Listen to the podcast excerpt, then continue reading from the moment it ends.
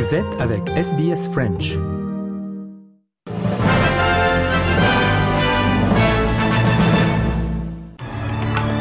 Et on commence avec euh, les grands titres de l'actualité pour aujourd'hui. La Tasmanie qui euh, a fait un pas euh, vers sa propre équipe d'AFL donc en football avec la construction d'un nouveau stade et l'investissement de 240 millions de dollars du gouvernement.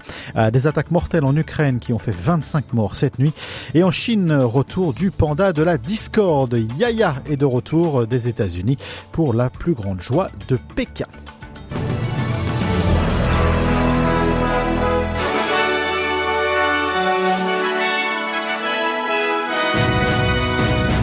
Je vous le disais en titre, la Tasmanie semble être sur, le point d'avoir sa propre équipe euh, de euh, la Ligue australienne de football, l'AFL, après euh, que le Premier ministre Anthony Albanese ait promis 240 millions de dollars supplémentaires au gouvernement de l'État pour construire un nouveau stade à Hobart.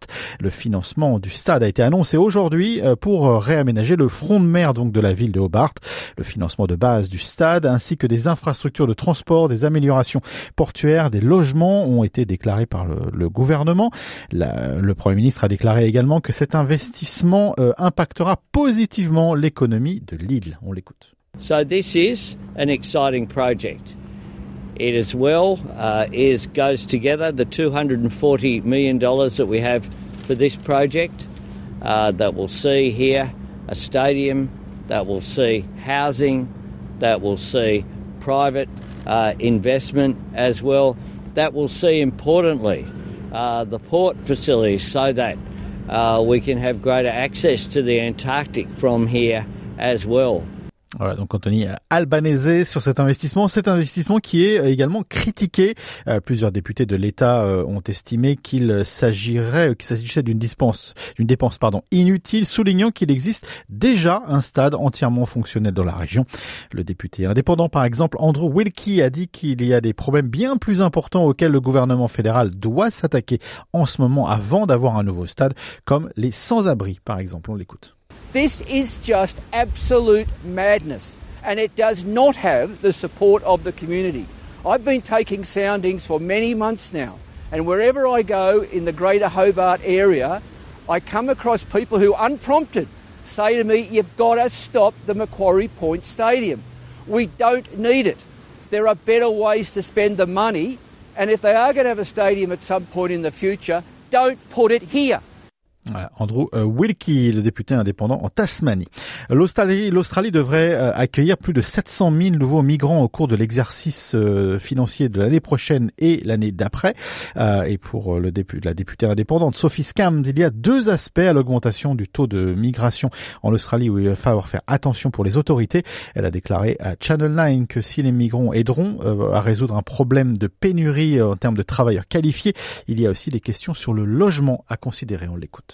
We know there's a dire shortage of workforce and skills in so many sectors across the country, and people are, are calling out for more migration, more people. And we, we think about the nursing, nursing shortage, aged care shortage, childcare shortage. We need more people to fill those slots. But on the other hand, you're absolutely right. We have a housing affordability crisis and a rental crisis. So we need to get stuck in and start building that medium to high density housing. À 13h05 minutes, vous écoutez le programme en français sur radio SBS. Dans l'actualité internationale maintenant, euh, le président russe Vladimir Poutine a déclaré que son pays ne suivrait pas les règles de ses anciens partenaires, en tout cas les conseils de ses anciens euh, partenaires, tout au milieu de tensions entre la Russie et les pays euh, occidentaux, bien sûr à propos de l'invasion de l'Ukraine. Vladimir Poutine a également noté que c'était lors d'une réunion du Conseil des législateurs à Saint-Pétersbourg que les prévisions des organisations internationales sur l'économie russe doivent montrer la croissance stable. Fin de citation. Parlant euh, de quatre régions ukrainiennes annexées, le président russe a souligné que l'une des priorités était le soutien juridique à leur pleine intégration. On l'écoute. A number of new measures to support the participants of the special operation and their families have been proposed by the Parliamentary Working Group, and of course it needs to be worked out. Another priority is legal support for the full integration of the four regions that are part of Russia since 30 December 2022 Donetsk and Luhansk People's Republics, Zaporizhia and Kherson regions. Donc les propos traduits du président russe Vladimir Poutine. Une attaque russe d'ailleurs en Ukraine euh, cette nuit a fait 25 morts et le gouvernement de Volodymyr, Volodymyr pardon, Zelensky euh, déclare que euh, les préparations de la contre-attaque ukrainienne sont terminées et ce grâce à l'envoi massif d'armes des Occidentaux. Certaines de ces armes ont été déroutées, notamment des armes qui étaient initialement destinées à l'Israël. Pour les précisions de Samir Bourelifa. Ces armes américaines destinées à Israël et qui finissent sur le front ukrainien devaient à l'origine renforcer l'arsenal stratégique israélo-américain au Moyen-Orient. Depuis des décennies, les États-Unis stockent des armes sur le territoire de l'État hébreu. Un accord tacite existe entre les deux alliés. En cas d'urgence, Israël peut également se fournir dans ses dépôts de munitions, mais qui restent strictement sous souveraineté américaine. Avec l'intensification de la guerre en Ukraine, la priorité a changé. Washington s'est mise à puiser dans ses stocks en Israël. Au départ, l'État hébreu s'y est opposé pour ne pas froisser Moscou, avant finalement de donner son feu vert. Mais depuis, la situation sur le terrain a changé. Le territoire israélien a été récemment la cible d'attaques combinées depuis la Syrie et le Liban. La diminution des réserves d'armes américaines inquiète. Selon un responsable américain cité par le quotidien Israël Ayom, on ignore pour le moment quand ces stocks de munitions seront réapprovisionnés. C'était Sami euh, Bouhelifa pour euh, RFI. Les représentants d'ailleurs euh, ukrainiens au concours Eurovision de la chanson de 2023, le groupe de musique électronique Chorvi, ont interprété leur chanson Heart of Steel pour une offre caritative dans la gare de Kiev avant de partir pour Liverpool où se déroulera donc le concours donc Eurovision de la chanson cette année. Concours vous pourrez bien entendu suivre à l'antenne d'SBS. C'est la 67e édition de ce concours et il débutera le 9 mai. Le concours aura lieu à Liverpool après que l'Ukraine eh bien et lauréat du concours en 2022 n'est pas euh, été en mesure de répondre aux exigences d'accueil de l'événement, bien entendu en raison des problèmes de sécurité causés par l'invasion russe. Le chanteur du groupe Chorvi, Jeffrey Kenny, dit qu'il s'agit euh, de donner au peuple ukrainien un sentiment de résilience. On l'écoute. Mission mission strength, mission courage. And inspired uh, by all Ukrainian people and uh, the current events. So we want to spread our message. Euh, voilà donc pour le concours Eurovision de la chanson qui débutera le 9 mai donc à l'antenne d'SBS également. Une nouvelle poussée de tension en mer de Chine euh, après que plusieurs incidents aient été reportés euh, par les gardes-côtes philippins et les collisions évitées de justesse. Le gouvernement chinois accuse les Philippines de provocation délibérée et du côté de Manille, on réplique bien que leurs patrouilles de routine des gardes-côtes sont harcelées dans les eaux territoriales philippines. On écoute Vincent Souriau. Premier incident le 21 avril à proximité d'un îlot contrôlé par les Philippines. Une corvette chinoise ordonne aux gardes-côtes philippins de quitter les lieux et les menace. Si vous n'obéissez pas, cela va créer un problème. Les Philippins tiennent bon, font savoir qu'ils sont dans leurs droits lorsqu'ils patrouillent dans la zone et finissent par obtenir le départ des militaires chinois.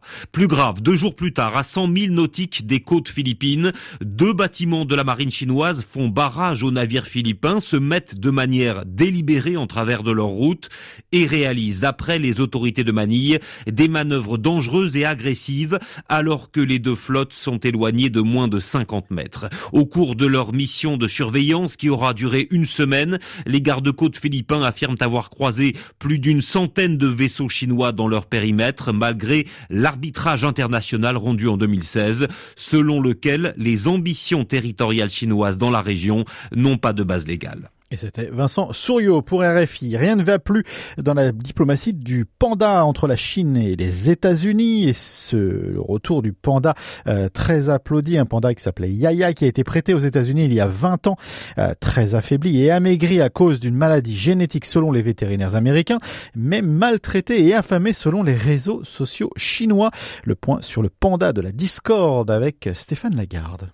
L'arrivée de l'avion à Shanghai jeudi soir, les agents en combinaison blanche pour accueillir le Trésor national, collation, bambou frais, direction un site climatisé.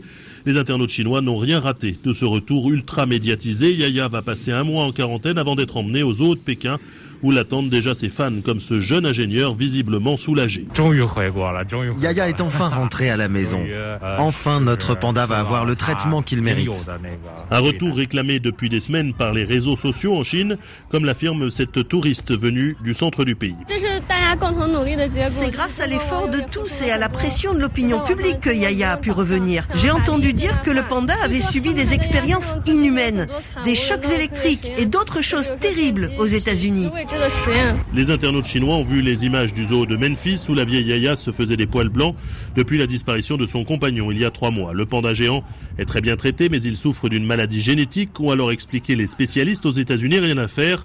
Depuis des semaines, les réseaux sociaux chinois en sont persuadés. Yaya est maltraité. Le panda est le symbole de notre pays, on l'aime tous. Vous avez vu les images sur Internet. La condition des animaux n'est vraiment pas bonne aux États-Unis. Et ce retour intervient dans un contexte de forte tension entre Pékin et Washington. Pas sûr que les États-Unis ne bénéficient d'un nouveau prêt de panda géant avant un moment.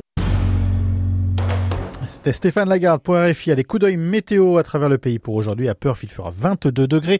Adélaïde, 17. À Melbourne, il fera beau, mais 16 degrés. À Hobart, vous aurez 15. Canberra, 17. Sydney, il pleuvra avec 21 degrés. Brisbane, 24 degrés. Cairns, il fera 30 degrés. Et à Darwin, toujours très agréable, 33 degrés. Un rappel des grands titres de l'actualité pour euh, ce samedi. La Tasmanie qui fait un nouveau pas vers une équipe d'AFL et la construction d'un nouveau stade avec l'investissement de 240 millions de dollars du gouvernement. Des euh, investissements critiqués. Des attaques mortelles en Ukraine, on l'a vu, qui ont fait 25 morts cette nuit.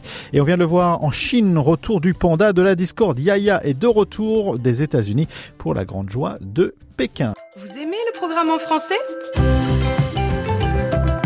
Continuons la conversation sur notre page Facebook. Rejoignez notre page Facebook et partagez vos pensées. facebook.com slash sbsfrench